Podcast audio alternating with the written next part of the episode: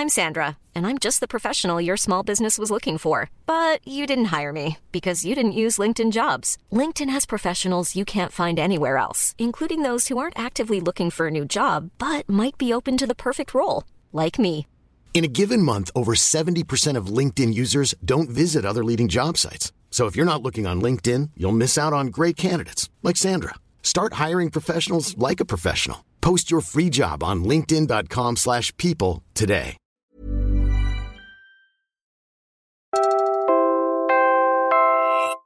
You're listening to Puma Podcast. Who do you think of when you read the word terrorist? You might think of the Abu Sayyaf or other extremist groups down south. Or maybe your mind goes to the communist insurgency. But the reality is, our law has a very different idea of terrorism, and one that might affect you personally when you least expect it. I'm Ted Te, human rights lawyer, criminal law professor, and host of the podcast Te Talks. You're listening to Teka Teka Ted, the legal commentary segment of Teka Teka News, where we answer questions about law and government. In this episode, let's talk about terrorism.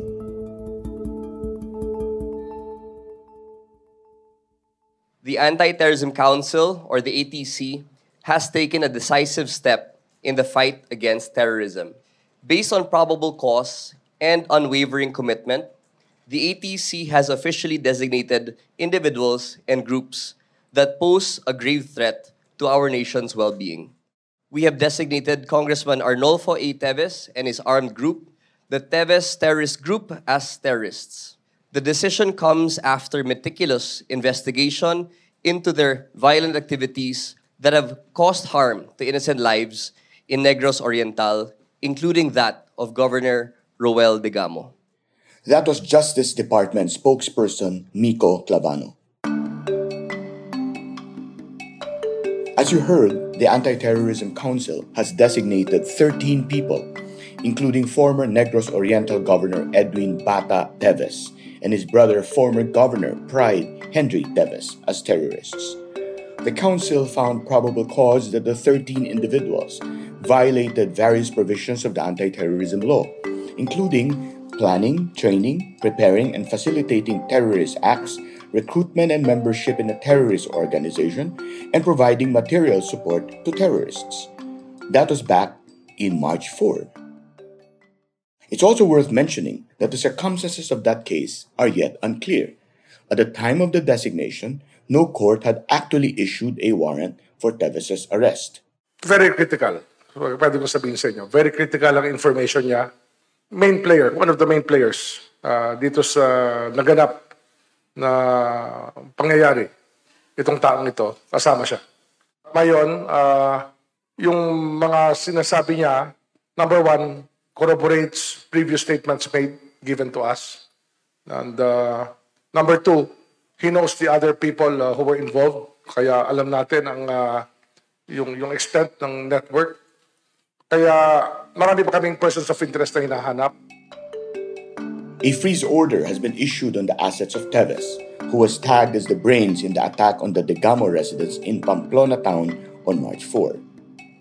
Degamo was distributing aid to beneficiaries of the government's cash grant program when armed men in military uniforms arrived and shot the governor and nine others.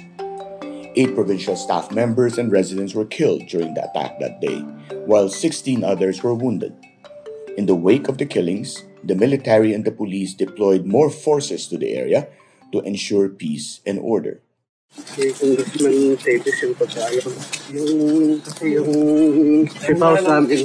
Yung may-ari ng, nagtanong kasi ako kung sino may-ari ng Davis. So, wala kong, wala kong pangalan na sinabi. ang panawagan sa national government. Governor Bigamo do not deserve that kind of death. He was serving his constituent on a Saturday along with his department heads. There were five others who died with him, who were there to ask for help. Give the governor the justice he deserves. Earlier still, the Anti Terrorism Council also designated community doctor Naty Castro as a terrorist. Doc Naty, to those who know her well, is a health worker who set up community health centers and programs in Mindanao. But the PNP has claimed that Castro is a member of the Communist Party of the Philippines Central Committee and head of its National Health Bureau based in Barangay Libertad in Butuan City. To recall, Castro was arrested in February 2022 in her home in Metro Manila and brought to Agusan del Sur on a warrant for kidnapping and serious illegal detention. Her legal counsel says she was taken from her home in San Juan, denied access to family or counsel, and flown to Agusan del Sur without notifying them. Specifically, Castro was designated for planning, training, preparing, and facilitating the commission of terrorism and recruitment to and membership in and providing material support to terrorist organizations or groups organized for the purpose of engaging in terrorism. Ethical side note Doc Naty is represented by the Free Legal Assistance Group or FLAG. For full disclosure, I am an active member of FLAG. Now back to the podcast. The difference between Castro and Teves is night and day, but under the law, they've both been designated as terrorists designation. That's a new word. What does it mean? And what are its consequences? We're pausing for a quick break now. When we return, let's talk about it.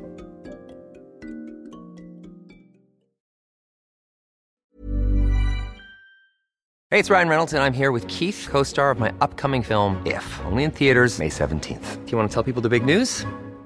All right, I'll do it. Sign up now and you'll get unlimited for $15 a month in six months of Paramount Plus Essential Plan on us. Mintmobile.com slash switch. Upfront payment of $45 equivalent to $15 per month. Unlimited over 40 gigabytes per month. Face lower speeds. Videos at 480p. Active Mint customers by 531.24 get six months of Paramount Plus Essential Plan. Auto renews after six months. Offer ends May 31st, 2024. Separate Paramount Plus registration required. Terms and conditions apply if rated PG. I'm Sandra, and I'm just the professional your small business was looking for. But you didn't hire me because you didn't use LinkedIn jobs. LinkedIn has professionals you can't find anywhere else, including those who aren't actively looking for a new job but might be open to the perfect role, like me.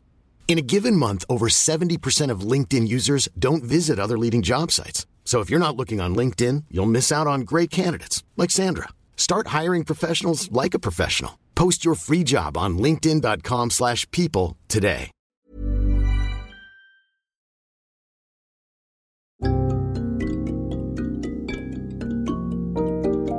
That word, designation, entered the lexicon via Section 25 of the Anti Terrorism Act. It is an executive power, meaning it falls under the power of the President, acting through his alter egos, in this case, the Anti Terrorism Council. Under the Anti Terrorism Act, as interpreted by the Supreme Court, there are two ways of designating a terrorist individual or group. The first is to adopt automatically previous listing of designated persons or groups from the United Nations Security Council. And the second is for the Anti Terrorism Council to make a finding based on probable cause that the person or organization commits or is attempting to commit or has conspired in the commission of the acts defined and penalized as terrorism or related crimes under sections 4 to 12 of the ATA. So, what essentially is designation? What are its effects? And how is it different from a criminal charge and conviction for a criminal act? Designation simply means to classify a person or group as falling within a specified class of persons or groups considered as terrorists without these persons or groups having been charged or convicted in a court of law for terrorism. Let me repeat that last part. Without these persons or groups having been charged or convicted in a court of law for terrorism. Designation traces its roots to American laws on immigration and later on terrorism, notably the U.S. Patriot Act, which was passed post 9 11. Designation is a counterterrorism measure designed to preemptively neutralize any acts of terrorism by allowing government to apply for authority to conduct surveillance of designated individuals and to freeze their assets. Again, all without need of a judicial trial or conviction for terrorism.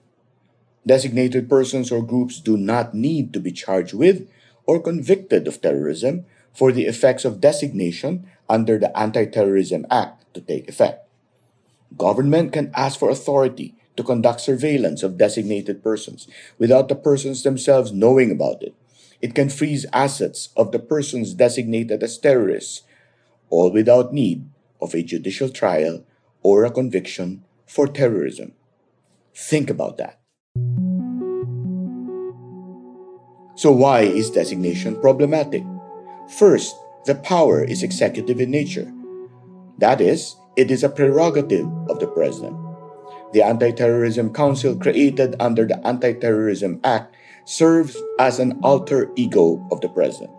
There is thus no recourse to due process before a designation is made, even as its effects are immediate and drastic. Second, designation is based simply on probable cause, a very low standard, and does not substitute for a conviction in a court of law. Yet its effects authority to conduct surveillance and freezing of assets are immediate and quite drastic, something which a court proceeding cannot immediately provide. Third, unlike a court proceeding which provides for remedies on appeal, a designation does not provide for the same meaningful remedies. While the person may ask the court to review the basis the, for the designation, the effects already take place. Fourth, publicly designating a person or a group already achieves the purpose of painting them as terrorists without need of a judicial conviction. Think about that for a second and how that affects you. It is essential to note that for as long as violent acts fall within the definition of terrorism, the government will not hesitate to designate individuals or groups as such as mandated by law to protect the greater welfare of our nation. We would also like to emphasize that the decision to designate individuals and groups as terrorists is not taken lightly. The Anti Terrorism Council conducts thorough investigations and considers compelling evidence and factual incidents before making such designations.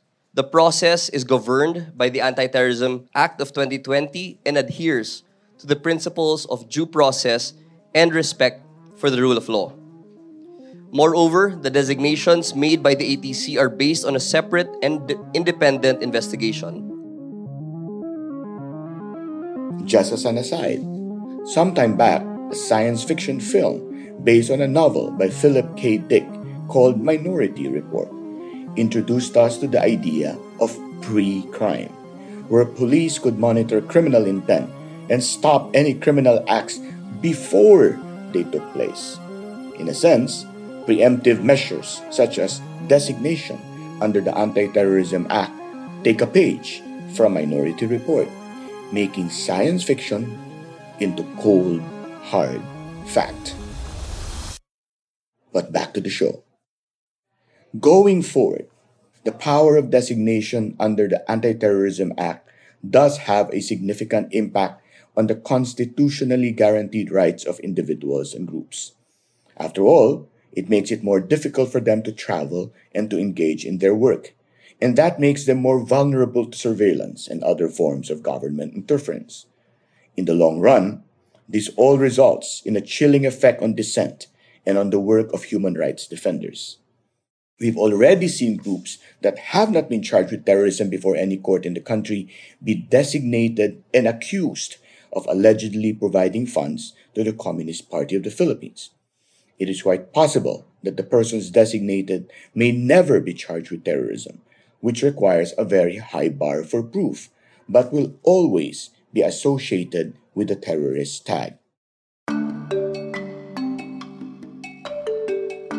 This is all just to say that there's a real conversation to be had about what a terrorist is and what our laws say one is. Because those have become two very different things that come to affect all of us.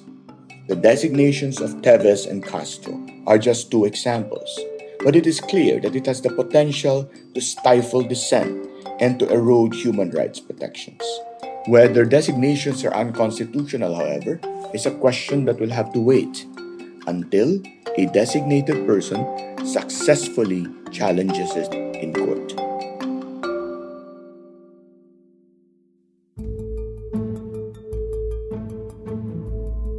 That was today's episode of Teka Teka News. Again, I'm Ted Te, and this has been Te Talks, our segment on all things law and governance. This episode was produced by Franco Luna and edited by Freddy Blanco. Our Teka Teka News executive producer is Jill Caro, and our senior editor is Veronica Uri. If you liked this episode, share it with a friend or two. And of course, don't forget to follow Teka Teka News and Puma Podcast on your favorite podcast app or on YouTube. If you're watching this on YouTube and you appreciated the episode, please take the time to like and subscribe to our channel. It really helps us out in the YouTube algorithm. Thanks for listening.